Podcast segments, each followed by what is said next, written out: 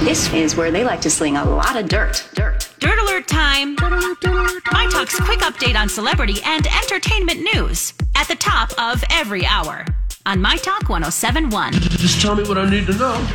While you guys, Kristen Bell is at it again. She has announced that she is launching a new LA based branding, advertising, and production company called Dunshire Productions.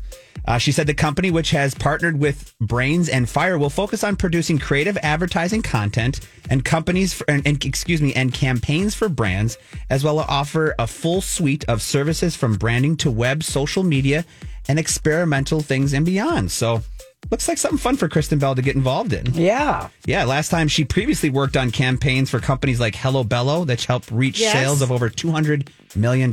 So, Wow. fun new adventure for her. Now, on to the Super Bowl commercials, you guys. Lori passed this on to me, and I love this. This one will probably shed a tear to your eye when you do see it. Budweiser's Super Bowl 2022 commercial shows a comeback of the wounded Clydesdale. We haven't seen them yet. Yeah, they were, they took a year off, I believe, last year. Yes. Yeah. yeah. So they're back now. The new Budweiser ad premiered during today's show on Wednesday morning, and this year's commercial is titled "A Clydesdale's Journey." The ad features a dog who's ho- who a dog and a horse who both experience sadness while being separated from one another after the Clydesdale is injured.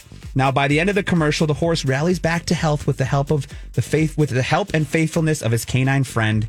And Al Roker said, "You will be definitely holding your breath throughout this entire ad." So that could be fun. Mm-hmm. Yeah. And lastly, Travis Barker continues to impress us. He launched a skull filled home accessory line called They Scream Rock and Roll. Travis is launching a collaboration with the London based decor and lifestyle brand called Buster Plus Punch that features skull adorned accessories for every space in the house. And I would not be surprised if Kris Jenner negotiated Yeah, that no deal kidding. for no kidding, him. Lori. That was, that was going to be my question, you guys. Did she put her hand in this? Oh, yeah, she right? helped him. Yeah. Everything she gets involved with, she makes into gold, right? She's got the contacts and she's got a lot of success stories behind her yes, she does. for these these mm-hmm. branding She's- things. She does. Yeah, that's mm-hmm. really cool. That's your My Talk Dirt Alert for this hour. For more entertainment news, download the My Talk app or go to mytalk1071.com.